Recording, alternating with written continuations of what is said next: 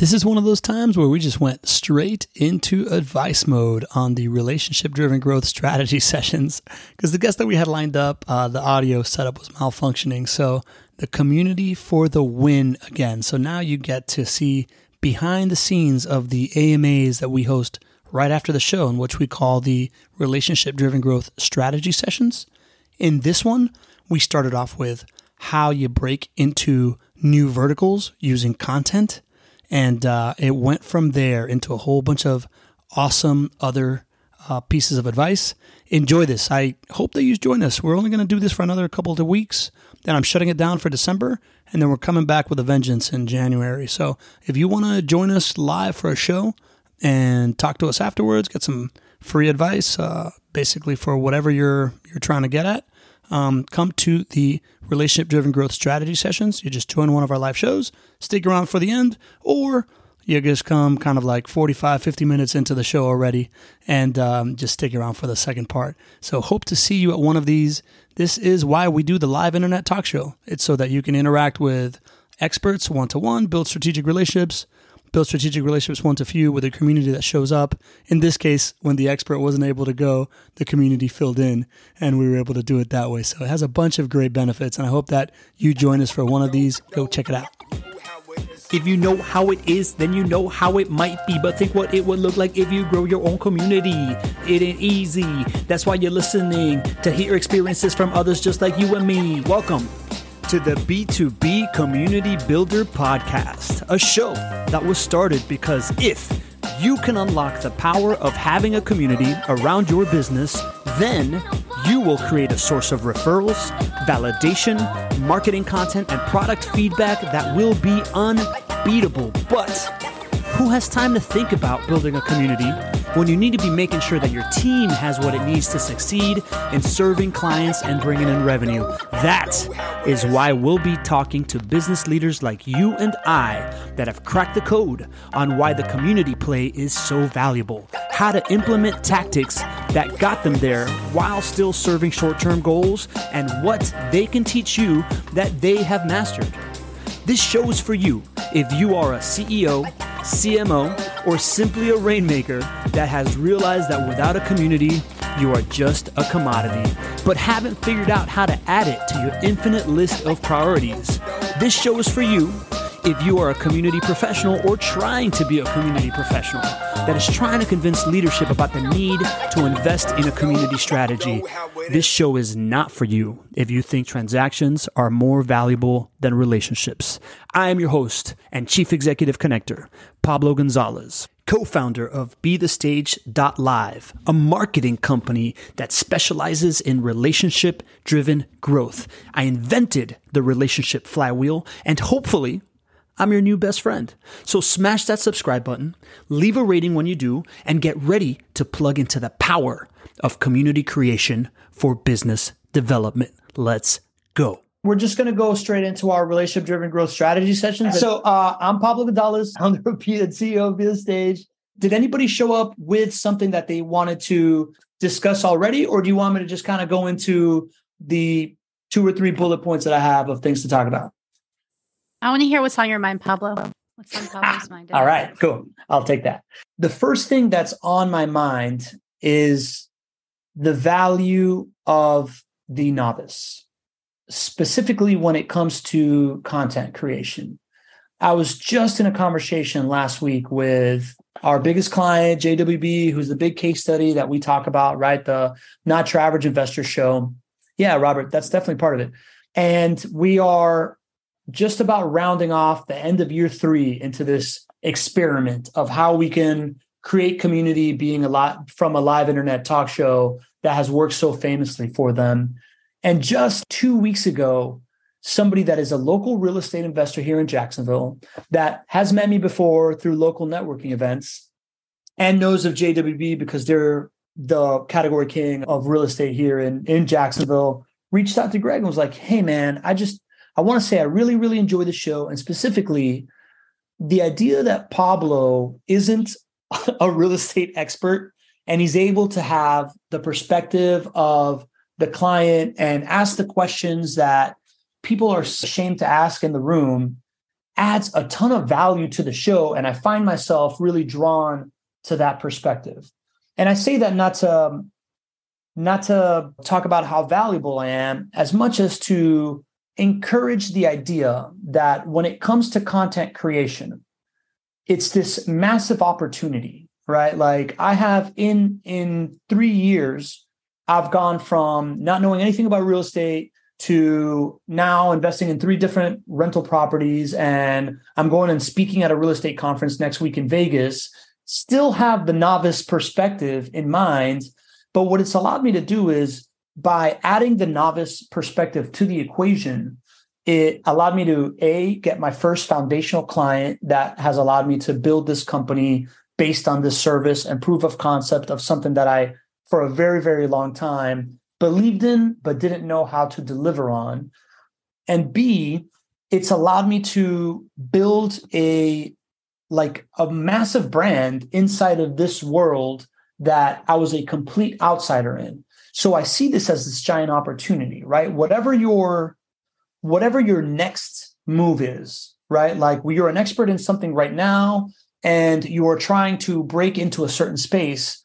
I think it's a massive opportunity to approach somebody that is established in that space, that you have a relationship with it, right? Because you've been curious about the space and you've been seeking mentorship in it, and offer this idea of, why don't we host a content stream at whatever capacity you're able to do, right? Like host a content stream where they can serve as the expert and you can serve as a novice and you can ask those questions and play that.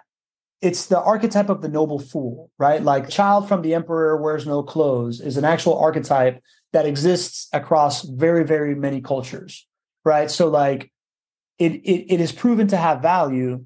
And if you can use that to break in, that's one thing. Robert Snyder said, you can also leverage a novice that wants to break in if you want to be the subject matter expert and offer them the ability to draft off of your personal brand and your network and your knowledge by playing that role. And from Greg's point, who's my client, I basically show up and it's all done for him and he gets to show up and be the subject matter expert, right? So if you have the expertise already and you want to have this content stream, find someone that's really hungry and approach them with the idea of, why don't you just show up and ask me the dumb questions, right? Like no pressure on you.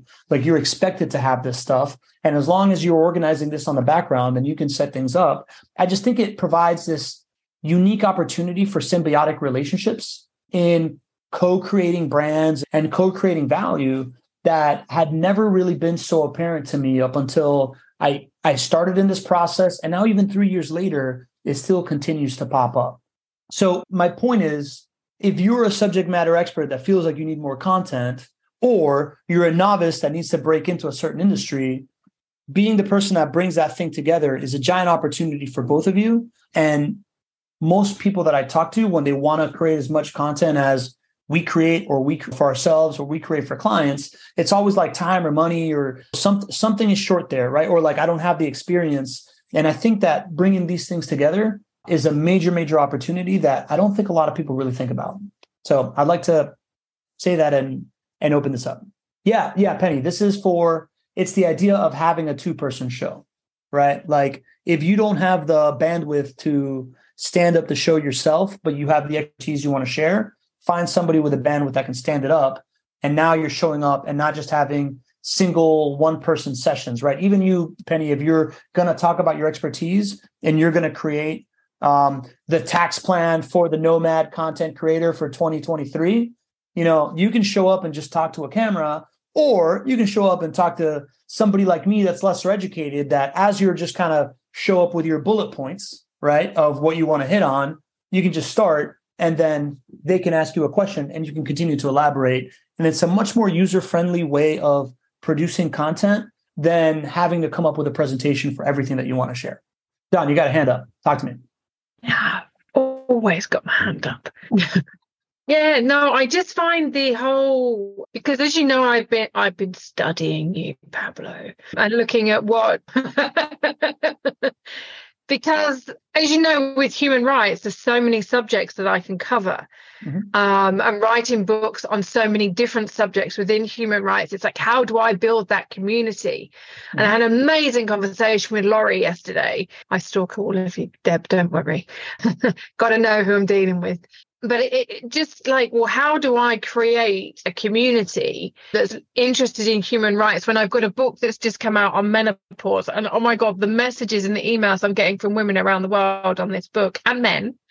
So we need to create a community for women that are going through the menopause, but equally we're looking at a community for Debbie, we're just about to launch her book Alive to Thrive about why women try to commit suicide. And, there are lots of different subjects in that, what led them to it. So building a community for human rights activists, author activists, when there's so many aspects and facets to it, this is why I've not jumped yet, because analysis paralysis possibly, but getting it right, overachiever in the house, just wanting to make sure that we, when we launch the community, that we actually are doing it in a way that we attract all the activists that we want and cover all the subjects in the books, but without having others feel alienated, like, well, this isn't my subject, why am I here? So that's why I'm kind of softly, softly catchy monkey, as they say. I don't know if you have that phrase in America, but we have it here. I like it. So Don, what is your, I've heard that saying, and only because I'm friends with Gareth. What does he do on holiday is what I want to know. The guy lives in Orlando, basically. He lives between Birmingham and Southampton and Orlando. Anyways, so are you saying, how do you leverage this concept to build a community in the human rights space? How do you leverage the novice, or is there a question in what you said? I guess was my question. Yeah, well, obviously, I started the podcast with someone who wasn't as great as he thought he was. And I've had a lot of feedback, shall we say, on that podcast, which is which I started because I wanted to have experiential learning for my students in the Author Academy, but also obviously as an opportunity for me to invite people who work in different areas of cultural diversity and human rights to come on the show and give them some Be The Stage. But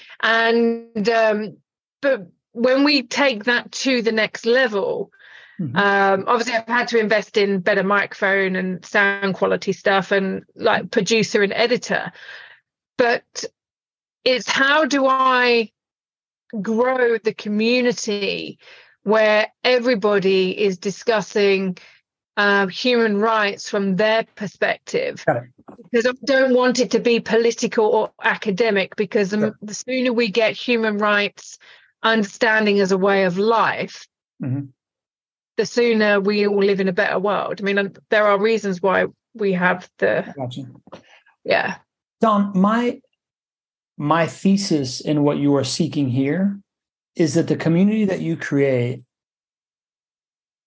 is going to be about how to evangelize human rights and not necessarily about everybody's individual cause that they are evangelizing, right? Like if you get a room full of people that are all pulling in a different direction and that's what they want to talk about, it's not really going to work. I think your challenge is to figure out what the common theme of the things that they all struggle with, and how do we attack that theme, or how do we, overcome that challenge in a way that applies to each of the different lanes, right? Like when I think about what you're asking me, I think what you need the concept that we teach is figuring out the content lanes of what the community is going to be about, right? So within the fight for human rights, I think everybody needs access to more people. Everybody needs a way to get the message out at a bigger megaphone. Everybody needs access to funding to a certain extent. And there's probably, and everybody needs support from burnout because it's such a heavy topic, and it can, you know, like you can become like a toxic depository of all the ills that you're trying to solve in the world, right? So if you create a container where the conversation is either we're going to talk about how do we communicate more effectively, and within the communicating more effectively, there is, you know, social media strategies, and there is PR, and there is blah, blah, blah, right? That's one container. Another container is how do we fundraise and how do we raise funds for this stuff? And there's a bunch of stuff there. Another container is I already forgot the lanes that I said, right? How do you take care of yourself when you're going through this mission? And you make that kind of the core values of the community and the lanes that everybody agrees to talk about. You know, that now provides something where somebody that's fighting for women's rights in Zimbabwe can also be talking about somebody that's fighting the AIDS epidemic in the Congo. And you're talking, and I don't even know if these are, you know, relevant things in these places. I'm assuming they are, just because they are everywhere.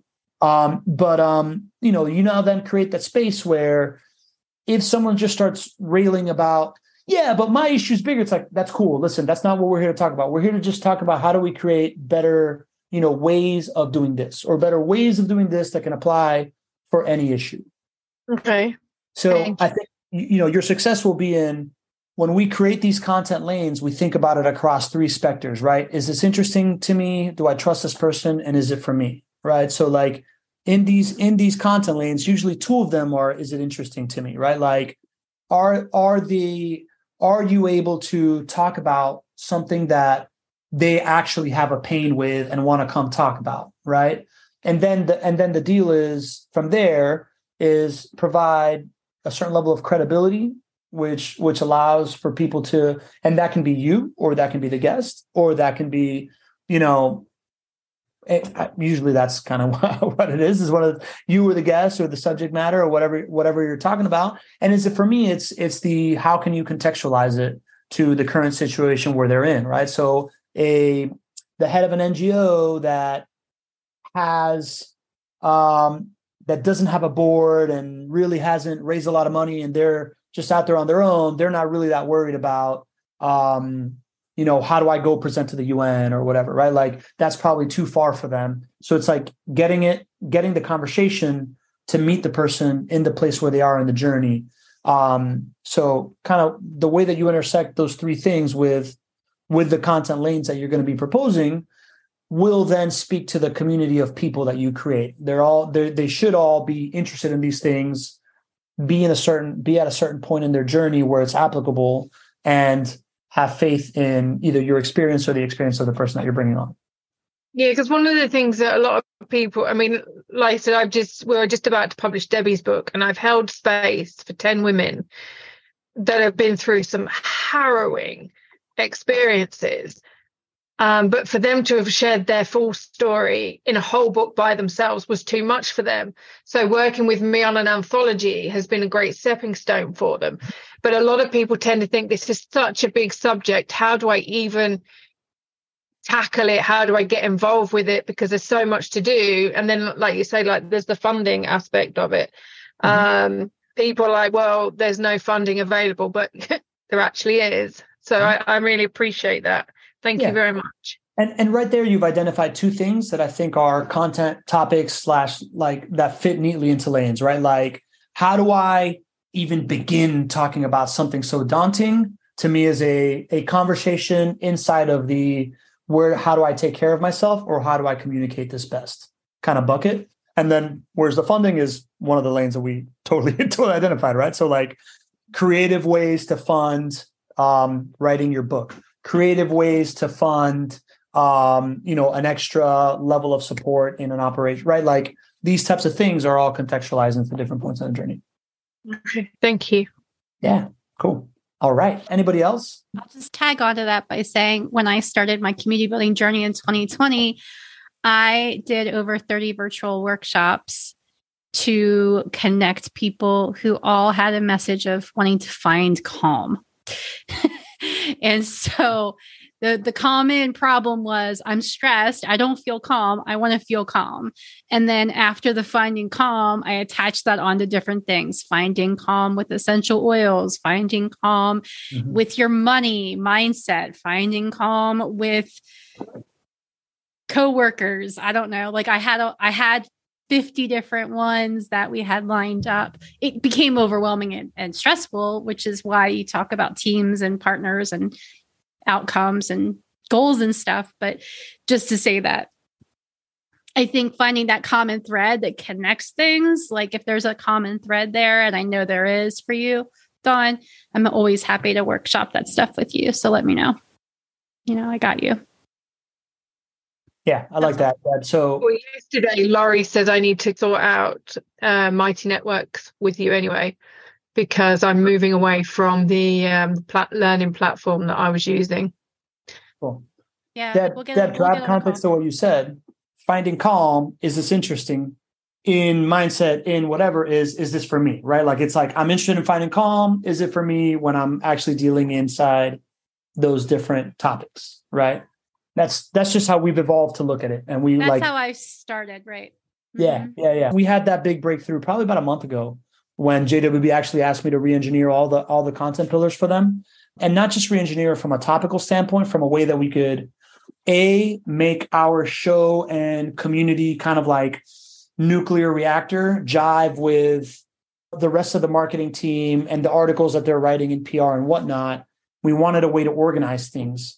And instead of organizing things by subject, we went back to these fundamental questions of like, what are the things that are answering? Is this interesting to me? What are the things that are answering? Do I trust you? And what are the things that are answering? Is this for me?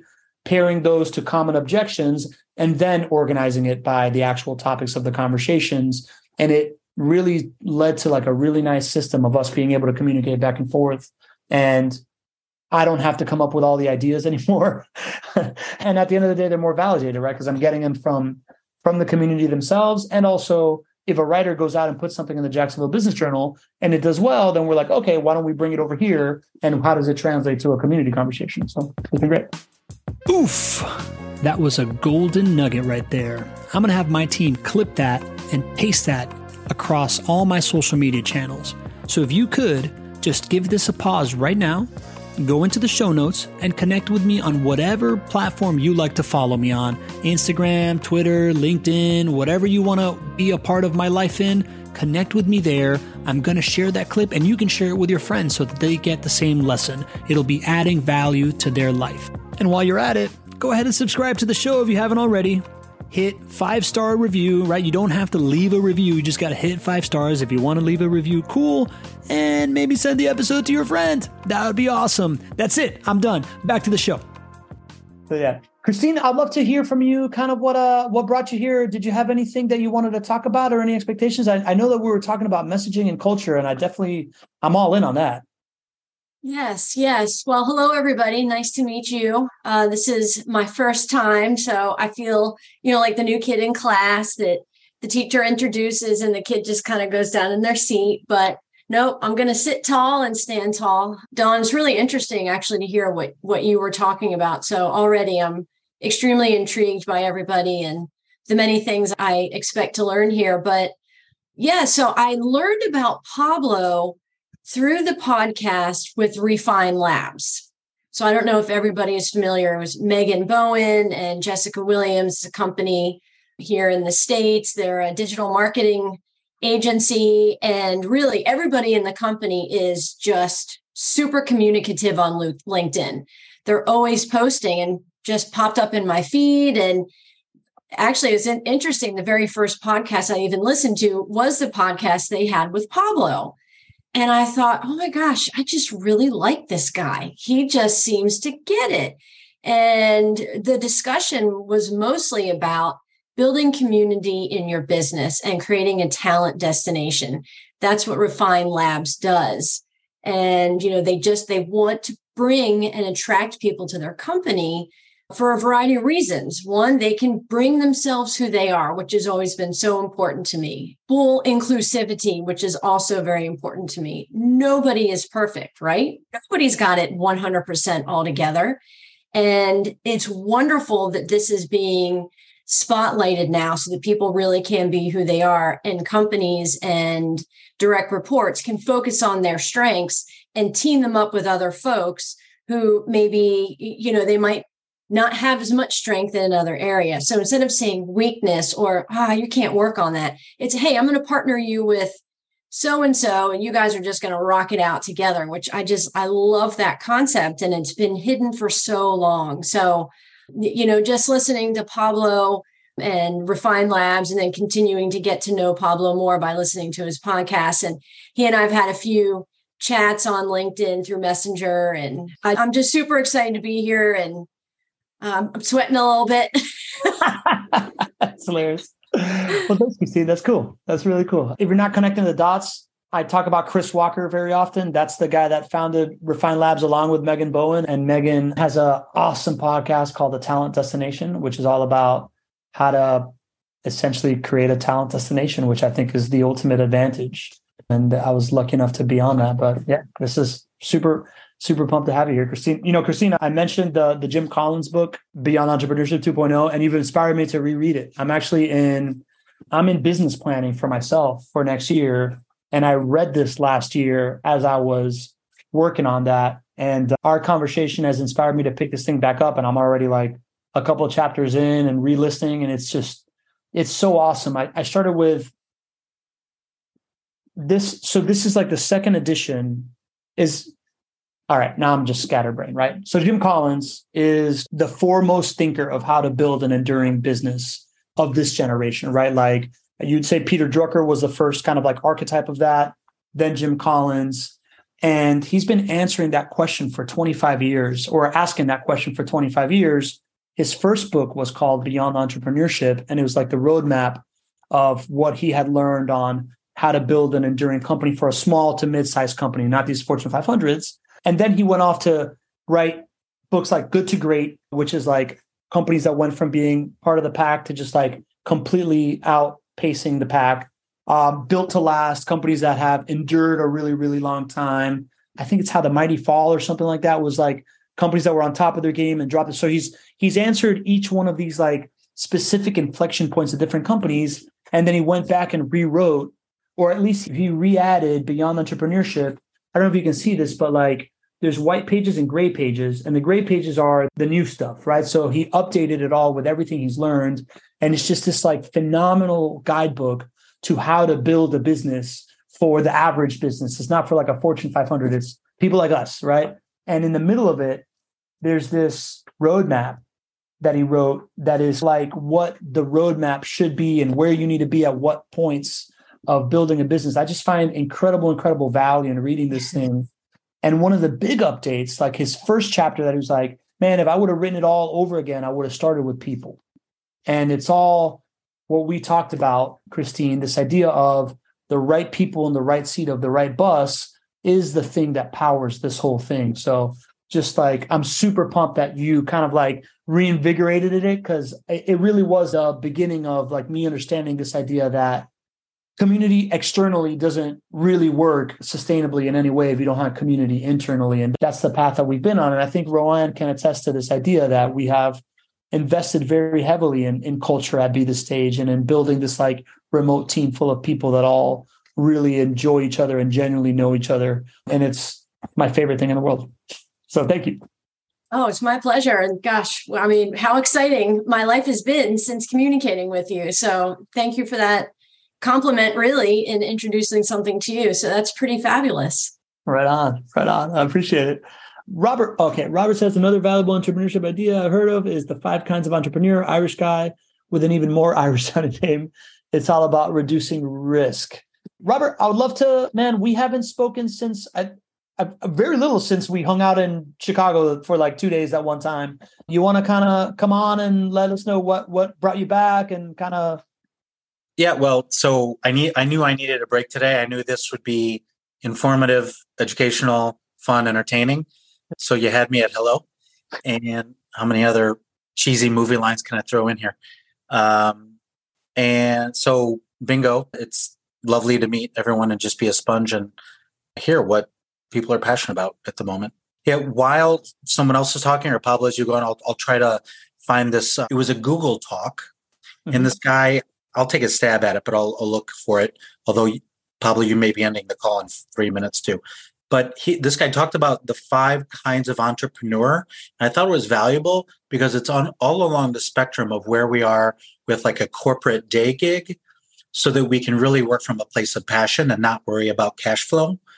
So I don't know if Don's laughing at something in the chat, or Don's laughing at me or with me, but that was hilarious. Could be all of the above. But anyway, yeah, thanks for welcoming me back, Pablo. And I'm going to go back on mute and try to find this thing in case anyone else finds this, the 5 kinds of entrepreneur thing helpful. Got it. I appreciate it. So Robert being here reminds me of something that I can definitely share of value. And it's the reason we met is a playbook that I have that is when I travel to conferences or events, I like to show up a day early. And my goal for when I'm walking into a conference is the idea that everybody that goes to one of these like full of people that they don't know events, their biggest fear is to feel alone in a room full of people that they don't know. So my goal for by the end of day one is to be somebody that has 4 to 5 people around me that makes it obvious that they can use me as like home base and use each other as leverage to go 2 at a time and get into conversations. And one of the ways that I accomplish that is that the day before the conference starts, I make sure to get there early.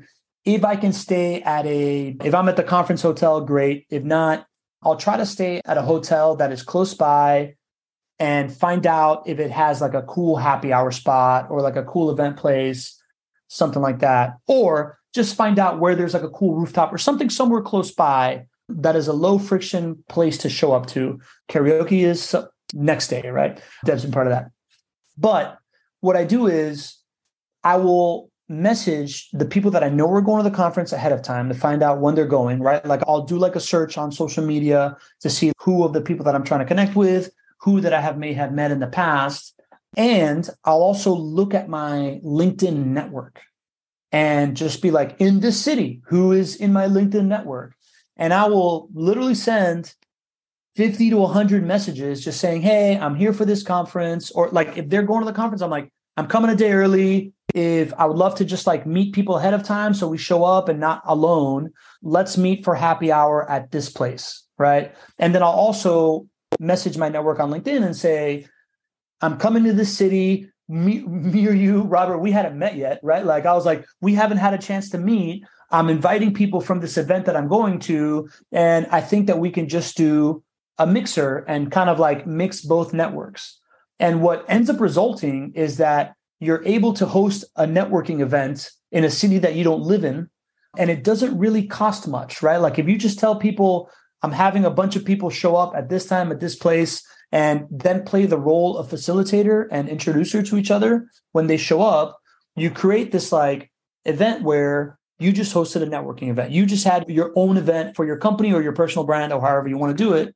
And you get to connect with people that you've only known online and reconnect with people that you haven't seen in a long time that you forgot lived in that city because they're in LinkedIn, and connect with people for the conference ahead of time. And now the next morning when the conference registration is happening, there's already, 5, 6, 10 people that are like, yeah, I was doing this thing already with Pablo, and you're already becoming that kind of like center of the universe for a group of people. And then as I approach the rest of the day, right, like I'm very deliberate about being in the registration line and making as many friends as possible and then trying to pull them into that. Because really it's by the time that opening night networking session happens, I like to have like a group of like 5 to 10 people that feel safe seeing me as like home base. And that creates super valuable for me, but it's also super valuable for folks that just, it's intimidating to like go get in a conversation. When you're done with that conversation, what do I do? Do I now check my phone? Do I go try to start another conversation? Oh, there's that like pack of people that I was already kind of like semi-comfortable in the dance circle over there. And it's turned out to be a really, really good strategy for me going forward. When Robert and I met, I was going to this like company launch in Chicago, and I had been to a conference in Chicago before. And the guy that I thought was the coolest guy at the conference had stayed at the Drake Hotel. So I stayed at the Drake Hotel because I knew they had this like cool, like historic bar, and they have this like tea ceremony thing that they do. They bring you like these like teas and these like things. And we ended up, it was like, what, Robert, like maybe like 15 people. And we ordered these like big things of tea and all shared them. And at the end of the day, I picked up the tab and it was like $400, but like $400 to like host an event for your company with a bunch of people bringing it together and being the host of a party like that has added great wealth capital, relationship capital to my life. Like people like Robert, who I get to see a year later and comes to my show. Right. So just a piece of advice for anybody, when you're going to a conference, like check in your LinkedIn feed for who lives there and the people that you want to connect ahead of time, and trying to create that like thing before the day before of where you meet up at a bar just for a drink and talk about your goals for the conference has been super valuable to me. Don, you had me at tea, of course. Anybody ever done anything like that? Anybody have any like show up first day of conference moves or conference playbook or anything that's worked for you in one of these types of events? Penny, yes. So I try to volunteer. I'll be a volunteer at the very first volunteer session, and I'll greet people as they're coming in. And I was able to connect with a guy that I hadn't seen in 3 years at FinCon this year because my volunteer position put me in the lobby. I saw him. I remembered the name of his channel, talked to him for a while and renewed a conversation, and then was able to refer somebody else to him. And so that really worked out well for me to be able to connect people. And I could say, hey, tell him when you talk to him, it was the lady that remembered his name in the hotel lobby. Super smart. Right? Like volunteer at the registration thing for the night before or the orientation thing. And all of a sudden, like anybody that meets you for the rest of the conference, they're like, I'm with the band. When I go to sailing events and there's like a regatta or something, because I don't drink, I offer to work behind the bar because then I don't get to drink, but I get to meet every single sailor and captain that's there, and they all know who I am. But Robert has just dropped in the comments that he is snake hips. So, well, you put Latin dancing. Seriously, dude, I've just come back from Latin America. Oh, and I miss it so much. I had just never heard the nickname. Did you not watch Dirty Dancing? I've seen parts of it, but I don't think I've seen it front to back. Dirty Dancing, like you're our age. Are you calling me old or just defensive about my age? Hey, if you're defensive, I'm not defensive about my age. I know I'm 12. No, we're the same age, surely. I do quote the book I'm writing. I quote Johnny Castle when he says, this is my dance space, this is your dance space. Because in our businesses in corporate America, boundaries matter. But yeah, I've done karaoke in Bismarck, North Dakota, Des Moines, Iowa, and I've done salsa dancing in Bozeman, Montana, Berlin, Germany. I did it in Cali, the home of salsa, when I lived in Colombia. So, and did you carry a watermelon? Again, you're above my pay grade, Don. I don't. I'm not above Christine's or Deb's. So, Robert, my move was the best part of that movie is I've carried the watermelon. Like it's the best quote of the whole movie. So if you know nothing else about Dirty Dancing, now you know that that's. I clearly have my YouTube homework tonight. And you've got to get the back and the shoulders right when you're walking across that road as well. And nobody puts baby in the corner. That's what I was going to say. Exactly. Normally we have like an hour long episode, and then we have an hour of this relationship driven growth strategy session. That being said, I feel like this has been awesome. And this has really opened up my eyes to the idea. This is the first time that a guest's connection didn't work or, anything like that. And while that's happened in the past with the Not Your Average Investor Show, and it's me and Greg, so we're able to just kind of like riff on each other and go a different direction. It never happened to me as a solo host doing it, but the buoyancy of community strikes again, right? Like the call dropped and we were still able to get into something valuable, exchange some ideas, have a good, kind of like back and forth and provide that entertainment, education, inspiration, kind of like couple of pieces. Miko, I see you coming out of the camera. You got something to share or anything to say before? I was just gonna say we don't have other kind of like things that we are. What movies has he watched?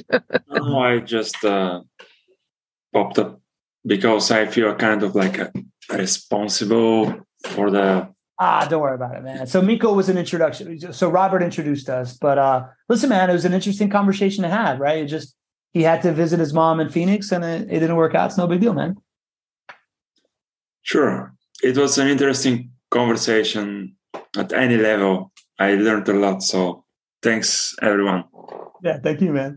So that being said, anything else to kind of like workshop that anybody wants to work through, anything like that? Or I just had a request about, I know I might have missed what was being said, but I was intrigued about the conversation around what are we doing and how is it feasible to promote ourselves authentically online? What does that look like right now in a challenging time when the industry is so shifty and there's people getting laid off and the holidays are coming now and it's just a funky time to be an entrepreneur business and trying to be a startup and building a business because I'm only in my second year of business. So curious if anyone has positive inspiring feedback or somehow one of the things not going to make me feel like I want to jump on. Yeah, one of the things I've found, and I mean, as you know, I've mentored people over the last 23, 25 years. And every time we have something like this happen, because there's always something, don't be afraid to keep your prices as they are.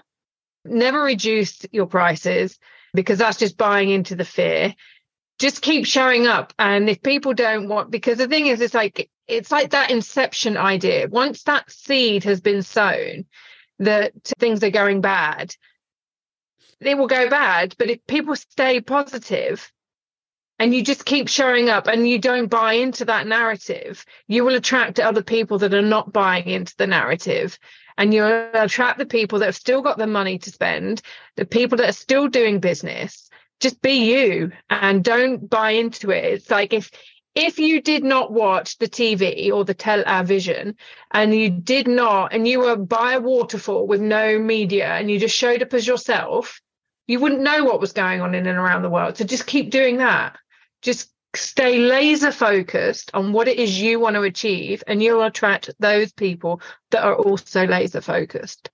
That's great advice. Deb, I think where Robert was taking it, which I very much echo with, is this idea of be comfortable with something that you're showing up with that is of value on the front end that allows people to be like, okay, yeah, I got something here. So like when you're talking about showing up online authentically, in that regard, right? Like he was talking about kind of like having a personal lead magnet.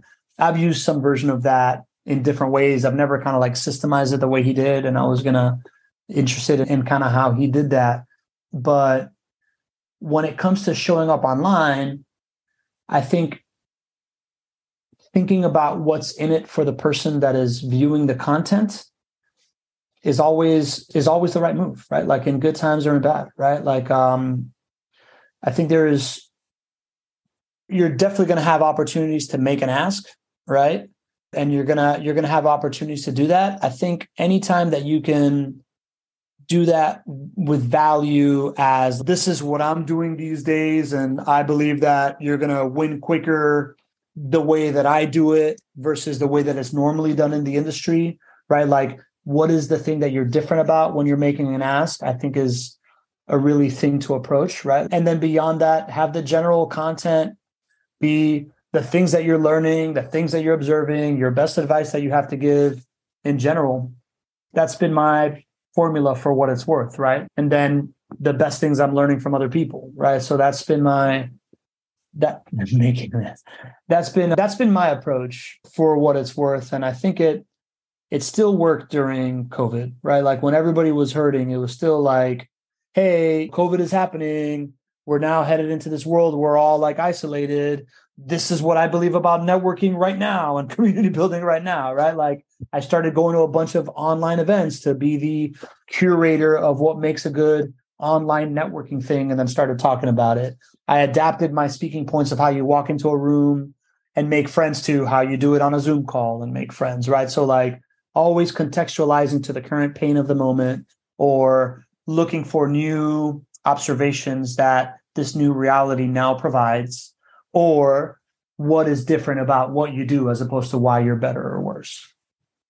I think also building on what Pablo just said, where you were saying pay attention to what's going on.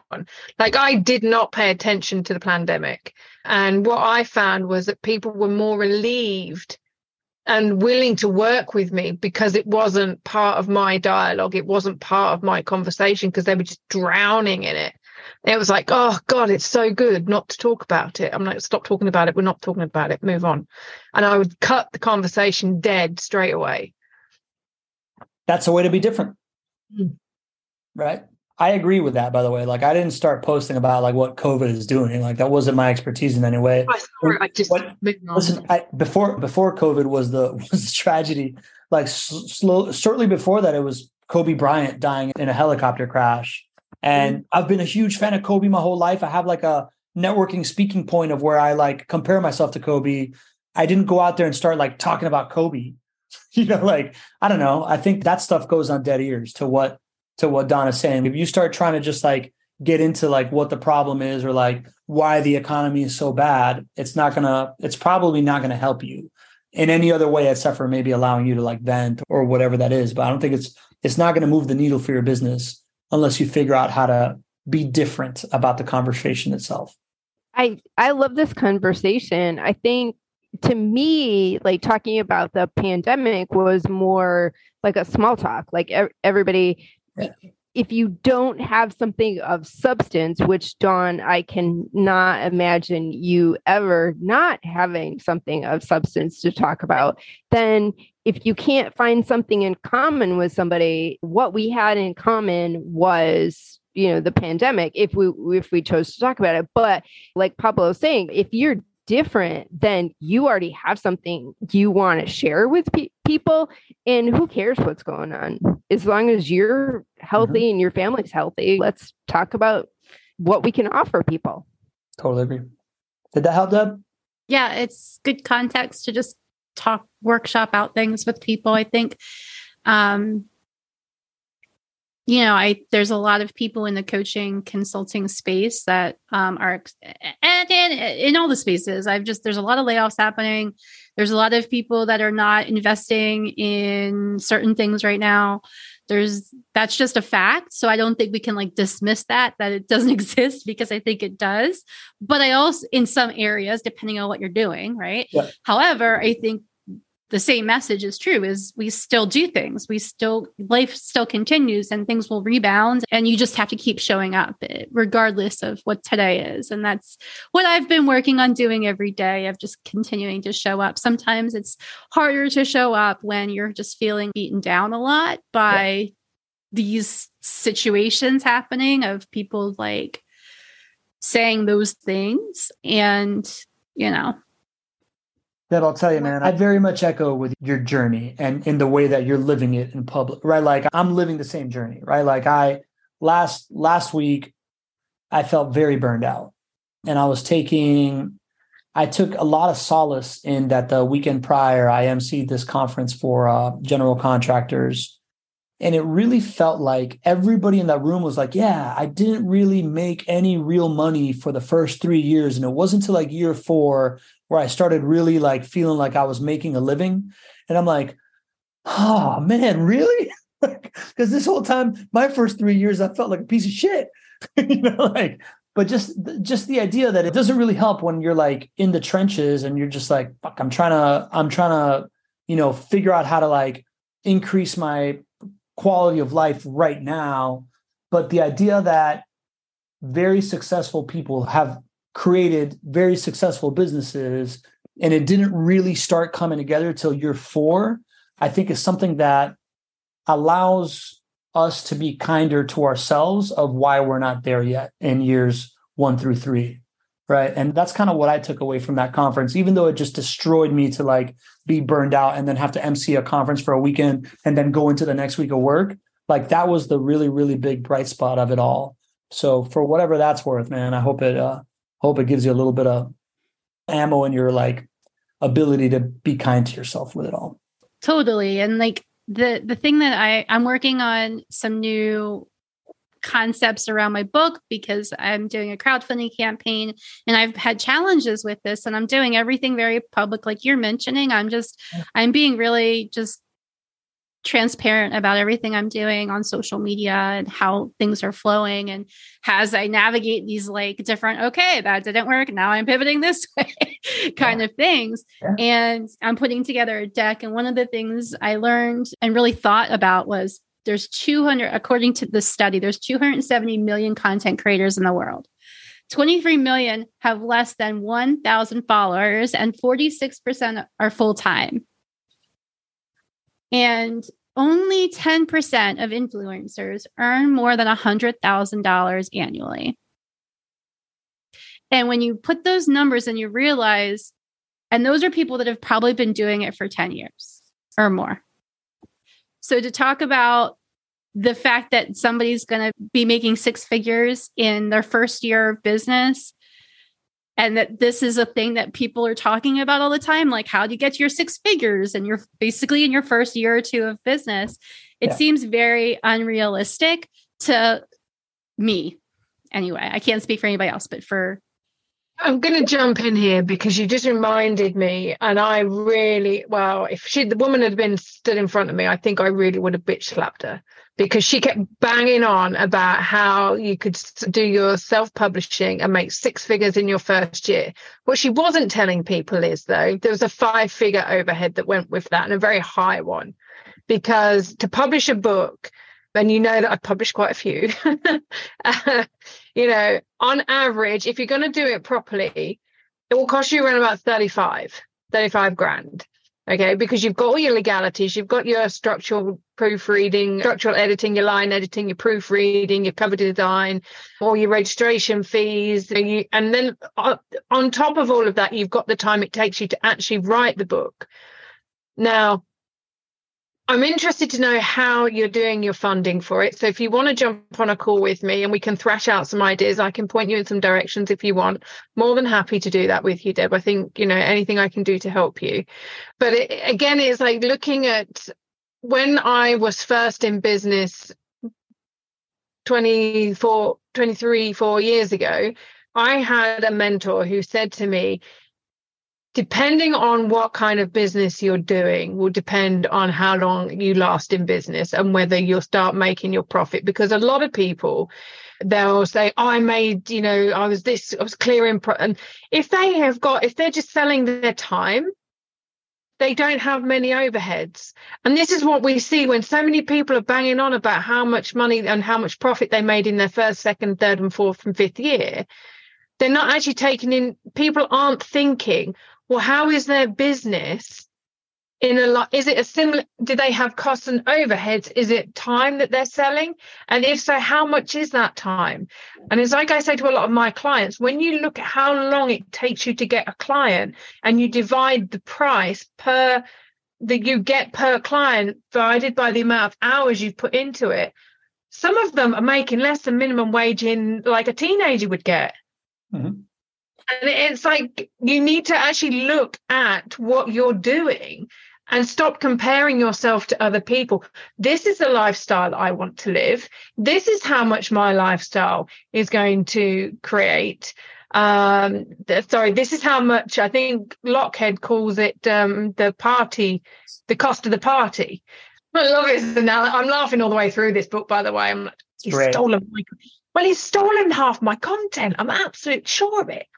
But the thing is, if you know what kind of lifestyle you want and you've costed that up and then you put your contingency, it doesn't matter what other people are charging. Doesn't matter what their overheads are, because yours are going to be different. You just got to focus on you and you will attract those people. You honestly will. And if you break even in the first year, fantastic. If you break even in the third year or the fifth year, again, fantastic. But we've got to stop comparing ourselves to other people. Absolutely. We are not them. Their lifestyles are not them. Our dreams are not theirs. Focus on you, Deb. You're amazing. You're lovely. And what your expertise, the amount you've invested, the dreams you have, they're yours. No one else can tell you that's right or wrong. So you just do you. And if anyone wants to tell you not, then send them to me and I'll have a word. That's just how it is. I'm on one today. I've been in the library all day researching war and human rights. And it's like, rah! Thank you, Don. You're very welcome, darling. Anytime. And Pablo, thank you. And Penny, thank you for sharing all of your feedback and comments. And yeah, so many people quote like revenue. Okay, great. You've made $100,000, but did it cost you $50,000? Then you didn't make. Then you made $50,000 or whatever. Or did it cost you $75,000 and you actually only really made $1,000? Right. And that's more realistic, right? Well, you know, like, and there's evidence of people that are doing launches that actually cost them money. That's why I'm doing a crowdfunding campaign for my book. So the reason I'm doing a crowdfunding campaign for my book was because I don't have money. So I need money. And once I realized, I researched and understood how much the book, the product that I want to put out into the world that has my name on it, that I want to use as my like extension of a business card, and that I want to use with clients, and that I want to put that out in the world, that's going to cost me a certain amount of money that I don't physically have in my bank account. And I also teach my clients that they should validate before building. And that's what I'm trying to do with the crowdfunding campaign is validate. You know, while I'm writing it, I'm going to write the book. It's going to happen. There's no question about it. It's a matter of, I want to try to get buy-in and validation before I'm even putting it out there. And I'm not writing the book and then just hoping that maybe 3 people in the world will say, that's a good book or I'll buy that. But like, I've already got people who are like, yes, I want Deb's book. And have committed to me. It's not nearly what I thought how it was going to happen. It's not nearly as fast as I thought it was going to be. And it's taking an extremely amount of lots of time and energy. And I'm figuring out how to do it differently now to get to where do we find your crowdfunding campaign? I will send it to you in a link. I will put it. What is your book about, Deb? Community building. About community building. It's about community building. Building an online community. Right now, and I'm in the process of researching community platforms because based on my meeting with a colleague who is in book publishing, she recommended that I start to get sponsorship at a higher dollar amount so that I'm not as dependent on individuals versus larger organizations that could pay a higher premium price and be a part of the book and then solve 2 problems. One problem being the number one question I get as a consultant is, what community platform do you recommend? And I can answer that question by having the platforms themselves pay to advertise in my book, which is something that I've never heard of people doing, but this was something that was recommended to me as a strategy around how to increase the funding, the backers, the dollar amount on my crowdfunding campaign. Yep. And still running, I extended the crowdfunding campaign to the end of the year, and I decided to change the strategy. You brought up something that struck me as interesting literally earlier today. I know I talk about Category Pirates all the time, and Don is reading Snow Leopard. I think it's a good resource for anybody that's writing a book today. But one of the things that they have done, and you probably already know this, but they have essentially created now 2 books by actually 3 books. I own the physical copy of all 3 of them by starting a Substack newsletter that was essentially chapter by chapter what they ended up compiling into their books. So by like building, by writing it out in the open and creating subscribers, they actually charge $200 a year for their newsletter. You're probably not going to get that, but like, just the idea of writing it in public and getting people to vouch for how good it is to begin with. And then they went as far as to say, hey, anybody want a digital copy of this thing for free when they went to launch? And they would send it to people. But it was just the amount of word of mouth that they created enough for people to then go buy that hard book. And the super fans like myself, I'm subscribed for $200 a year to them. Plus I buy all their books just because I need to have them because I need to have that badge of honor. But this idea of writing a chapter, putting it on the newsletter that you don't have to tell people that it's going to end up being the book, but it is the newsletter topic that you're writing. And then being able to then get the feedback from the people that read it to then make it a little bit better before it goes to the book. You're nodding. It sounds like you probably already know the strategy and you're doing it, but I would have felt bad if I didn't bring it up, right? Because that's like, I think that's a great strategy. I didn't really know people were doing this, but this is what I changed. That's exactly what I changed was, so instead of like writing the book, trying to like get overwhelmed and stressed, not sure if I was going to sell it, getting myself into even more debt by like fronting all the costs on my own, I stopped. I said, pause. How can we adjust this now? And I'm writing the book as we speak. So in the process of writing, I joined a group to help me keep kind of accountable with continuing to write the book throughout the next 2 months. But basically, I started doing some blog posts about the book. I started writing. I do have a weekly email that I send out every Sunday. And so on the Sunday email, I usually put something in there about what I'm writing on this week or something like that. I also have a form that I've been sending to community builders, which I'll send you as well, because I'd like your feedback on it, but just from community builders, their experience, like what they've learned, so that we can put those little pieces. And now I'm going through the podcast, and I've done 92 interviews to date with community builders. So I'm going back to those episodes, pooling content from those and basically piecing it into different areas of the book. And so between learning from what I'm doing currently and talking with people and then bringing them into and being a part of it on LinkedIn is where I'm basically focused on the LinkedIn platform is where I've been sharing this primarily, and then my email list. So yeah, I'm doing those. And I think that's the biggest lesson that I learned so far was if I'm writing a book about community, I want people to be a part of it. And so how better than to ask people while I'm writing the book, how has community affected your life? What have you learned about community building? And then that's going to go in the book. Awesome. That's awesome. Wholeheartedly love everything that you're doing. The slight difference that these guys are doing is that they're literally publishing the chapter as the newsletter. You know what I mean? I started to do that with the blog, and then that's nuts, but that's cool. I realized it was too much bandwidth wise for me, and that it was getting me away from writing the book.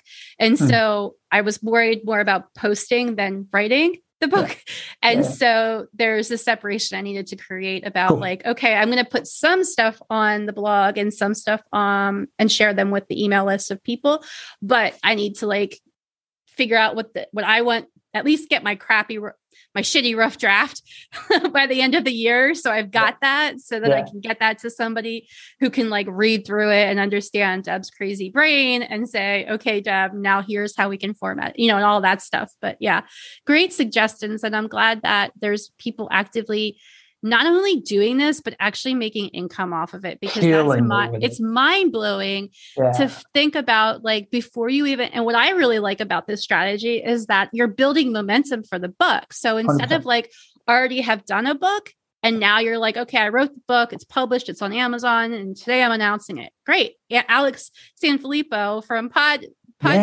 just announced it. He did this great project. We didn't know about it until he announced it today, right? But he announced this project that he did with community members who he actually got together, and they did a content sharing book together, which is another way of doing a book. If you don't want to be an author of a book, or if you want to just bring people's voices into one compilation, I think that's a great way to empower members in a community for them. And then it's on your host aspect. It's not you creating the content, it's them creating the content. You're kind of like the person who's just being the stage. You're just like letting them be the stage. I'm glad you said it without me saying it.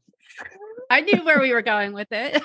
Don is calling me out for trying to make dinner, but really what I was doing is looking through. So the other point that I wanted to make, so Ultimate Sales Machine, right? Amanda's new edition of this book. Your boy made it onto it, right? Right there, Pablo Gonzalez, Be The Stage. I follow his strategies. I was so pumped to get this book because my fucking name is on it that, like, even though I had pre-ordered from the publisher, I literally ordered it off of Amazon over the weekend because I'm like, I need to look through this, highlight it, and make sure that I actually made it onto like a business book. That being said, as I was doing that, I kind of arrived to where you're at. This idea of like, why wouldn't an author that's writing a a book about a certain subject matter in a professional field, not reach out to companies of which they would behoove them to be a case study inside of said book, and not offer to do this at a certain cost based like, yeah, man, you're going to be, I'm writing this and this, this is the architecture of it. And at the end of the day, I've got this case study that I could write about Common Room, or this case study that I could write about Orbit. I'm debating on who to pick. If you would like to help me put this book out, I would love to make it about you, right? Like, I think it's a very viable strategy. And I don't know if you've already gone down the path of like either talking to the software, right, Common Room and Orbit and like all these folks, but like that idea that you're having of like pitching companies that could be a case study that you could incorporate into the book, I think is really, really smart. Thank you. Yeah. I think it's a good idea. And I think while there's certainly only a certain type of platform I'm going to be pitching, it's not going to be like enterprise platforms. It's going to be platforms that are going to make sense for my readers who are creators, not necessarily business entrepreneurial, not business enterprise companies. They're more entrepreneurial people. That's going to make a difference. But I also got positive feedback from one platform already that they're like, yeah, when you've got your pitch deck sent over, I'll connect you with the director of marketing so that we can make sure you get a meeting. So I'm just, everything is such a learning curve, but I'm trying to like, just do it. So just keep going with the emotions. And so thank you for your and I like where you just went, right? Like maybe it doesn't have to be these like big softwares that are venture funded, right? Like if you go to like the smaller businesses, right, to someone like me paying you $500 to be in your book probably makes more sense than it does to Orbit, right? Like of just like, what is, you know, you can say like a smaller company that has less kind of like already uplift. And you're like, you can say that you were a case study in XYZ book and good luck getting on a book otherwise, buddy. Like, you know what I mean? The idea that I'm going to put as seen on best on the Ultimate Sales Machine all over my website is real, right? Like the idea that somebody that hasn't been featured in a big publication or in a book or whatever, and is looking for that social validation to put on their website, that's probably a good, it's like, do you want to pay a PR agency to see if they can write a thing on like entrepreneur for you? Or would you rather say that you were a case study in like a book that I am publishing, right? Like, and it comes with 20 copies that you can give to your clients or blah, blah. You know what I mean? Like you can stack that offer. That's what I'm working on is the marketing strategy around this pitch deck right now. Multiple copies, and creating content for them to like present to their community about stuff about them. You know, like I'm trying to think of other ways to stack that deck, right? But yeah, co-creation of content, copies, being like a guest writer on their blog, like writing stuff for them, creating question frameworks. Meetup. I'm going to have David Siegel, who is on your podcast, Pablo. He's going to be episode 100 for the Community Strategy Podcast. Let's go. He's agreed to meet with me. So, and I just interviewed Richard Millington this past week. And so, yeah, so that's awesome. We're getting the big players in for the, and I'm ending the Community Strategy Podcast at the end of the year. So right as we hit 100, it's going to hit the end of the year. And that'll give me time and space that I need to work on focusing on the book. Love it. I have a quick question before you go. Just listening to everything that you've said, I don't see how this book cannot get funded and be a huge success because you seem to have everything in place. Just have to stay positive, darling. You really do. Because you're doing all the things. You've got all the people. You say you've got a support network. And the thing is, when we're looking at the Substack newsletter, it's $300, which is slightly cheaper. And when you think about it, that's already a network. That's $20 a month if there's only 10 months, which, you know, when you take in December and August, nobody does anything in those months anyway, really, which should be your busiest month. And so that's the thing. It's like once you've got those all sorted, I really don't see why $200 a month. I mean, I already twigged that what was going in the newsletter was going in the book. So, for me, like I I mean, I had Tim Ferriss's book 4-Hour Work Week as a PDF, like as a pre-release copy for months. Didn't read it. The moment I had the book in my hand, it was read in a weekend. Yeah. And that's the same with Snow Leopard. I mean, like the amount of legal tabs that are in it. And that's the thing. It's like, so looking at what you're doing, the only thing I would say is just flip some of your mindset in some of the ways. Because it's already done. It's already done. Really is. You've done so much. And yeah, you've totally got this. Thank you. Community. Yeah.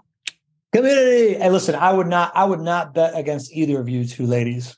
Like, I would definitely not bet against you, Deb. I've seen your hustle, man. I think it's super impressive. Thank you. Well, good to talk with everyone. Yes. Thank you again. I'm going to go sleep. All right. Now I am really going to go cook some food, Don. See you later. All right. That's a wrap. I hope you enjoyed that conversation and you got a bunch of value out of it. And if you did, it would mean the world to me if you reached out to our guest and let them know what you learned, what you thought about it.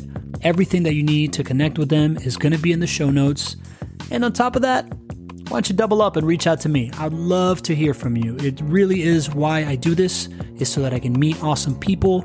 I would love to hear from anybody that you think should be on this podcast, including yourself, about how you build world-class relationships, how you create community, how you lead companies in this relationships over transactions methodology. And if you believe in that stuff, that is what we're doing at my company, Be The Stage. You can check it out at BeTheStage.live. But the Cliff Notes version is, we've learned that most companies know that they need to be making content and they know that they really want to drive a community. But where do you start with that stuff? The best way to start doing that is to create an internet talk show, because it allows you to create a strategic relationship with a guest one-to-one, while you create strategic relationships with the audience one-to-few, and then when we repurpose the show for you and spread it out all over social media, you're creating relationships one-to-many. It is the ultimate relationship-driven growth engine to feed your entire pipeline, marketing team, and customer success. What companies call their go-to-market strategy can now be driven by community. If you're interested in that, go to BeTheStage.live, check it out, reach out to me. I would love to create an internet talk show just for you. Now, if you'll indulge me, I'm going to take a play out of the book of one of my heroes, Christopher Lockhead, the godfather of category design, co-author of my favorite business book, Play Bigger, and my favorite newsletter, Category Pirates, which I'm going to link in the show notes because I think you should subscribe. It's the smartest thing basically in the world. Anyways, at the end of his podcast, which is Follow Your Different, he always shouts out and gives a roll call to people that he thanks, and I want to do that too. I want to thank my team at Be The Stage. I want to thank JP, who is the editor of this content, the guy that makes all the cool micro content and makes everything look cool. Joanna, who distributes a lot of the stuff. She writes a lot of the descriptions. Nicola, who is my buddy that I've been mentoring for a couple of years out of Bulgaria, a really bright 15-year-old kid that writes a lot of the captions on social media. Marge, who is always keeping track of everything. She is the executive assistant of the dreams that all come true. Gina, who is a world-class integrator. She is our COO. She is the one that is just making all the processes happen. Whenever I say something, she designs a way to make it happen. It's incredible. My business partner, Isar, who without him, none of this stuff could be possible. That guy is the best. He's got an awesome podcast. It's called The Business Growth Accelerator. You should totally check that out. I want to thank my parents. They're my inspiration. They're the best. My family, I love them to pieces. My wife, Marta, who is my muse and my inspiration for everything. If you haven't yet subscribed to this podcast, go do it now. But before you do that, if you haven't checked out either episode 7 or episode 69, those are my 2019 and 2020 last call tracks where I give this like rapping, talking, motivational speech over like a really cool beat. It's actually the beat that I have on this podcast right now that I had custom produced by my guy, Michael, out of Russia, who's a sick beat producer. Check that stuff out. That is the origin story of my business, the origin story of what I'm up to, and it's really what I am most proud of. Episode 7, episode 69 of this podcast. Hope to see you on the next one. Hit me up on social media. I love you. Don't forget, relationships over transactions. That is the way that you win. It's a long game. Human beings are happiest when they're in service, so serve others and you will be able to open any door that you ever wanted. Never forget that. If you don't know how to serve others, everybody needs an extra cheerleader. Cheer for people, be invested in their future, see what you can do for them. It all comes back in the long run. I really hope you reach out to me. I want to meet you. I want to talk to you. I want to help you achieve your dreams. Have an awesome, awesome, awesome rest of your day.